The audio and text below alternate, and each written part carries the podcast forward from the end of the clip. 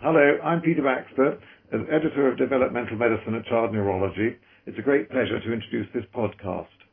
In it, we'll be discussing the paper by Victoria Nesbitt and colleagues entitled Risk and Causes of Death in Children with a Seizure Disorder, which is in the July issue of the journal.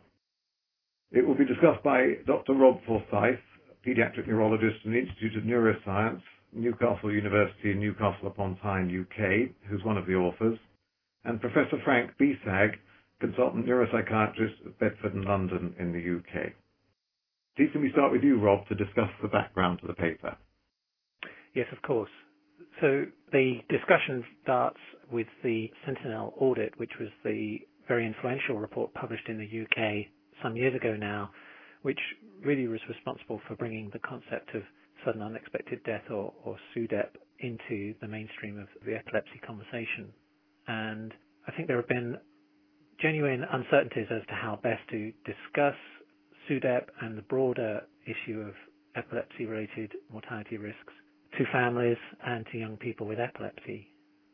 The message from the audit is obviously that organizations such as Epilepsy Bereaved and indeed in the NICE guidelines is uh, that awareness of epilepsy related mortality should be something that is discussed and that conversation is, is a conversation that needs to be well informed by data. There is, of course, some very good epidemiological data out there on mortality in epilepsy cohorts.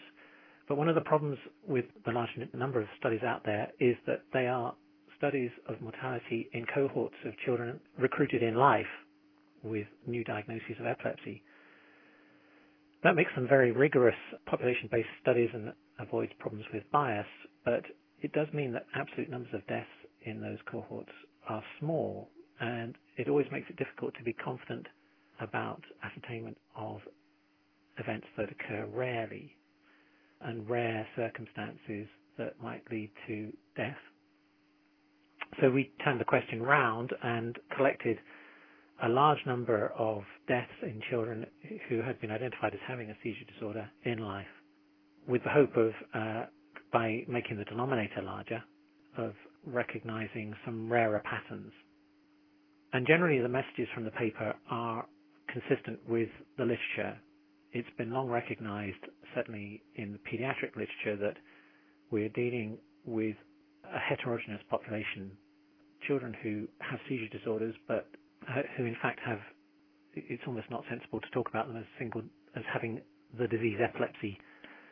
There are epilepsies, there are children having seizure disorders associated with complex neurological disabilities of various kinds. And then there are children who have idiopathic primary epilepsies. And a conversation that doesn't recognize the heterogeneity of pediatric epilepsy is going to be very flawed. And what is clear from our study is that the large majority of deaths in people with epilepsy actually are not seizure related deaths. They probably relate more to the associated neurodisabilities that also gave rise to the seizure disorder. And the message I guess we wanted to emphasize most of all is that for the child with an idiopathic epilepsy, there certainly is a risk of mortality, but it's primarily a risk related to hazards such as bathing and traffic and so on. But that this specter of sudden unexpected death that could strike at any moment, but is you know, of uncertain mechanism and uncertain preventability, we can really give quite a reassuring message about that to the families of children with idiopathic epilepsies. Yes, well, this is a very helpful and uh, very nice study, and I agree entirely with what uh, Dr. Forsyth says about the difficulties with numbers in the prospective studies. If you look at the four studies from Nova Scotia, Connecticut, Finland, and the Netherlands, the largest of those studies is 60 deaths and the smallest 13. So these are really not terribly large overall numbers whereas the numbers that uh, we're talking about, even in the single group, was 168, I think, um, children with epilepsy. Uh, so that's a much more respectable number on, on which to try to analyze subgroups. Of course, with any data collection, there are going to be limitations, and the limitation is that one doesn't always obtain all the information that one wants in studies of this nature, particularly in retrospective studies, that's true. And so that's a necessary limitation. I should mention a study that came out about the same time as the current paper, but this is a study that again was an epidemiological one with reasonable numbers. It was published in Drug Safety in 2011 by um, one of my PhD students, Ruth Ackers.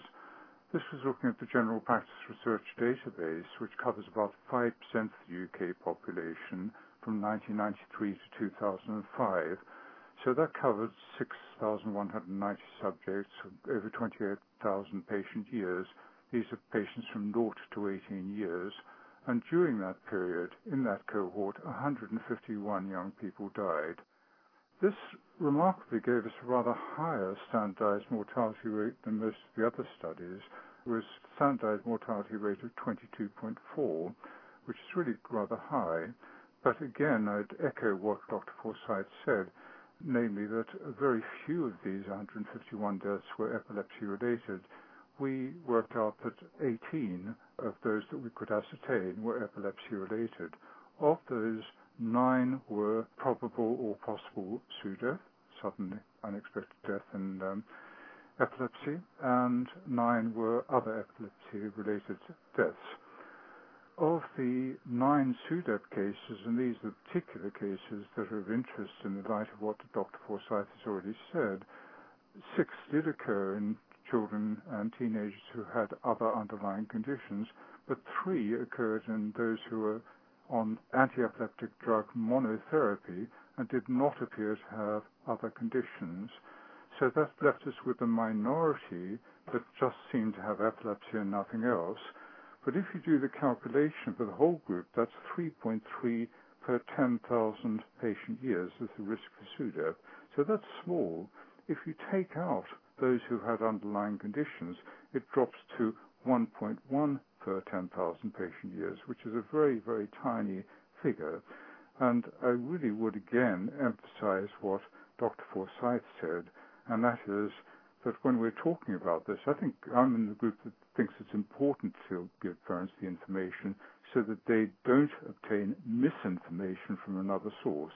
I do try to raise this if I think the parents are able to cope with it in, in the initial appointment. And I say, yes, this does occur. But it's rare. Being struck by lightning does occur, but it's rare. So that's an important take-home message.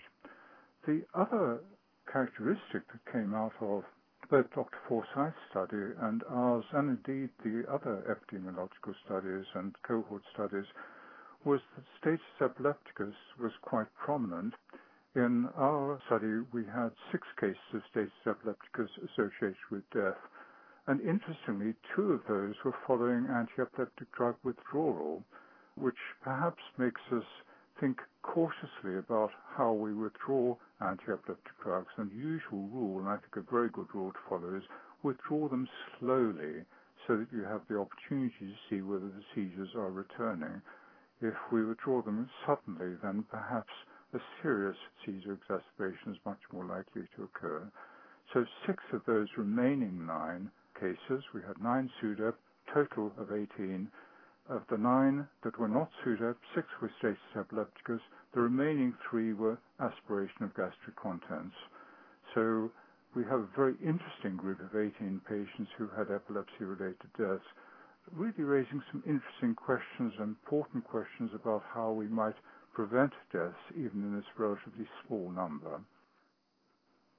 It, it's it's always reassuring when studies from different data sources and using slightly different methods come up with reasonably consistent messages. And, and I think these two papers, Professor Besag's very important work, this paper and the existing prospective cohorts do seem to be telling a consistent message.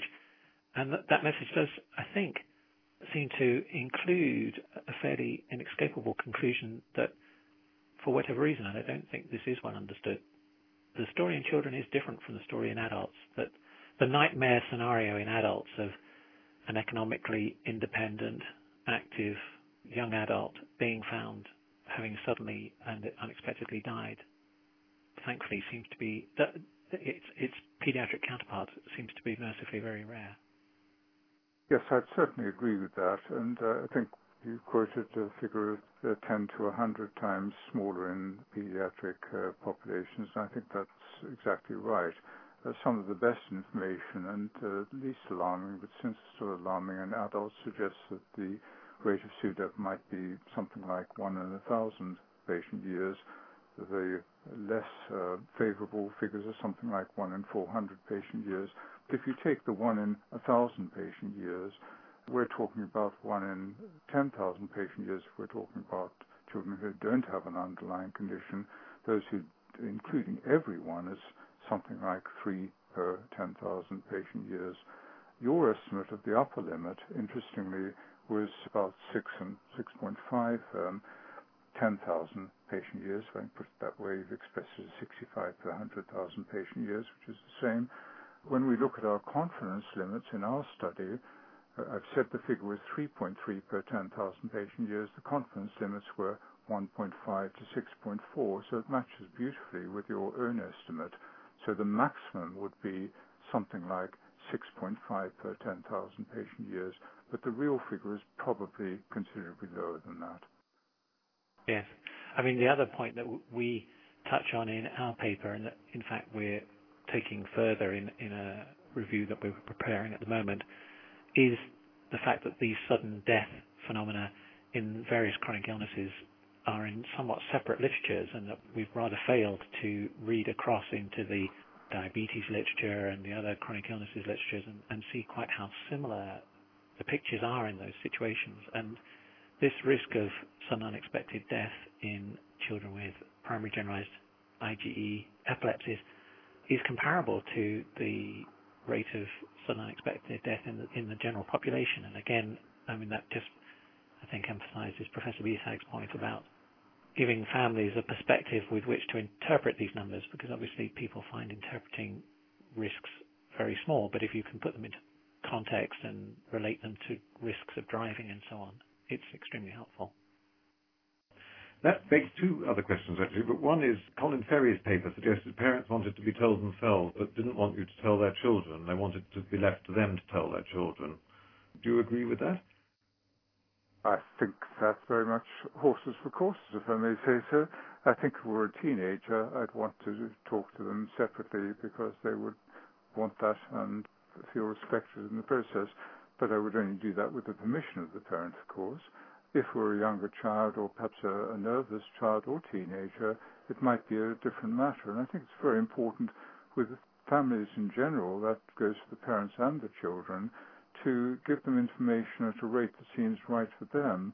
And so if I had a particularly nervous family who were devastated perhaps by the diagnosis of epilepsy on the first visit, I probably exceptionally would not mention uh, the risk of SUDEP because that might be just too much information on one visit. But that would be fairly exceptional. Usually parents come fairly well prepared and understand the child has epilepsy by the time they come to see me, and so they're probably ready for that information. The other point about, and, and just jumping back to your mention of Colin Ferrie's paper, and, and again just emphasizing how I, th- I think one does have, have to tailor one's approach to individual families. But of course, Dr. Ferrie's families are pre-selected in that they are families who gave informed consent. Uh, so they're families who consented to be involved in a study whose purpose was made clear to them. So one could argue that potentially there is a, a bias there, which just, I mean, it's an unavoidable bias, but it, it you know, it just begs another question uh, to the preferences of the families who chose not to participate.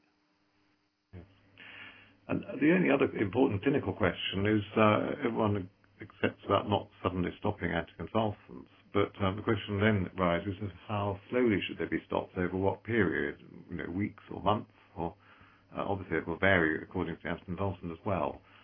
But it'd be interesting to hear your views on that. Yes, well, again, I'm not sure I have a, one-size-fits-all solution. Certainly, I think we all recognise the risks of withdrawal seizures and over hasty withdrawal are greater with certain drugs than others, and the benzodiazepines and vigabatrin in particular come to mind in that context. I think withdrawals of those drugs do have to be extremely slow over many months. Yes, again, I'd agree. It depends very much on circumstances. If you have a child with a fairly benign epilepsy syndrome, who's had very few seizures and no other problems and doesn't have any other uh, underlying brain abnormalities, for example, has a normal EEG, then uh, one might feel fairly confident about withdrawing the medication after perhaps two years of seizure freedom, although one would still do it slowly. And I'll come to what I mean by slowly. If, on the other hand, you have a child with underlying cerebral palsy who's had very severe epilepsy for several years with life-threatening bouts of status epilepticus and is now seizure-free for three or four years, you might feel very, very cautious about withdrawing anti-epileptic medication. This is something I always talk through very fully with the parents, and they might wish to wait for longer, or they might just not feel confident about withdrawing the medication at all in those circumstances. So it is very, very much a case of tailoring the management to the individual case. Now, in the cases where we do think uh, withdrawal can reasonably safely take place, and I certainly have managed to, to get um, to withdraw the medication completely, and the young person has remained seizure free, and eventually we've actually declared them as not having epilepsy anymore, which is a joyful moment, really. But even in those cases, my usual phrase is, no one is standing over us with a whip. This young person has managed to cope with this medication, hopefully without any particularly unpleasant adverse effects, for perhaps at least two years, often much longer. Let's take it down slowly. So if there is any chance of a seizure exacerbation, hopefully the seizure exacerbation will be much less severe than if we withdrew quickly. And in practice, that would usually mean over a few months I know some of my colleagues would withdraw much more quickly than that, but because of that argument, there really isn't any pressure on us to withdraw quickly. I withdraw slowly, and that means over a few months. If it's something like benzodiazepine, supposing it's clobazam, and we're trying to get the drug away, perhaps in a child who's not controlled, then I might take longer. It might take something like two years. But again, and we know that there are certain drugs that are associated with withdrawal seizures, like the benzodiazepines and the barbiturates, although we seldom use those these days. In those cases, primidone, of course, as well. Uh, in those cases, we would withdraw very cautiously and very slowly. And in my case, that would probably be something like a couple of years in those specific cases. The National Institute of Clinical Excellence 2012 guidelines are the same as the 2004 ones, and they say two to three months for most drugs, except for benzodiazepines and barbiturates, which should be uh, six months at least. Yes, I, I was one of the advisors on the, the NICE guideline. Uh, again, that's not unreasonable, but it, although I might be a little bit more cautious with the benzodiazepines and barbiturates, but you have to ask what's the advantage of withdrawing as quickly as that? And the advantage is you don't have to take any medication, but the disadvantages might be that you have a seizure exacerbation. And so it's one of these situations where I don't think there are hard and fast rules, but I just tend to do things slowly. The general principle in epilepsy is that rapid changes except of course if you're treating status epilepticus, but rapid decisions are usually bad decisions in epilepsy. It's best to do things very slowly so that the brain can readjust. I agree. I guess, and this is a personal view, I'm not sure I've ever seen any evidence for this, but I think one slight problem with very slow changes in drug dosing and so on is that sometimes families find it very confusing and clinicians find it very confusing trying to attribute cause and effect. You have good patches, you have bad patches, you wonder whether it's to do with the introduction of drug X or the withdrawal of drug Y. Um, and you're trying to see signals that help guide you in your drug adjustments amongst the noise of the spontaneous and, and apparently random good patches and bad patches that children's epilepsy runs through. And I think the only comment I would make is if you if you withdraw very cautiously and you're trying to decide whether that's been a step in the right direction or wrong direction, and you're trying to recall how things were six months ago or nine months ago, that might be a little problematic. But the the general message about moving slowly and indeed often just sitting on your hands and changing nothing and just seeing to what extent someone's epilepsy changes spontaneously, I think is an important one. Yes, I, I, again I agree entirely. Epilepsy is a very variable condition, and I had to laugh at um, a previous colleague some years ago. They said to him every time the child had a seizure, he would change the medication. I think both Dr. Forsyth and, and I would agree that's probably not wise management uh, because it is a variable condition, and one has to allow for that. And particularly during the, during the teenage years, it can be very, very variable uh, and one uh, has to allow for that and indeed uh, respond accordingly to it. Can I just make one additional point, a point that we haven't covered with regard to death, and that is the, uh, very timely, I suppose, in view of the uh, last few minutes discussion, and that's the role of anti-epileptic drugs in causing death, because we've said we want to withdraw them slowly, is there any disadvantage with regard to death relating to continuing the anti-epileptic medication? And with one very important exception, I think probably the answer to that is no, but the important exception of which we are aware is sodium valproate. And in our series, we had two children who had been on sodium valproate for four years and developed pancreatitis.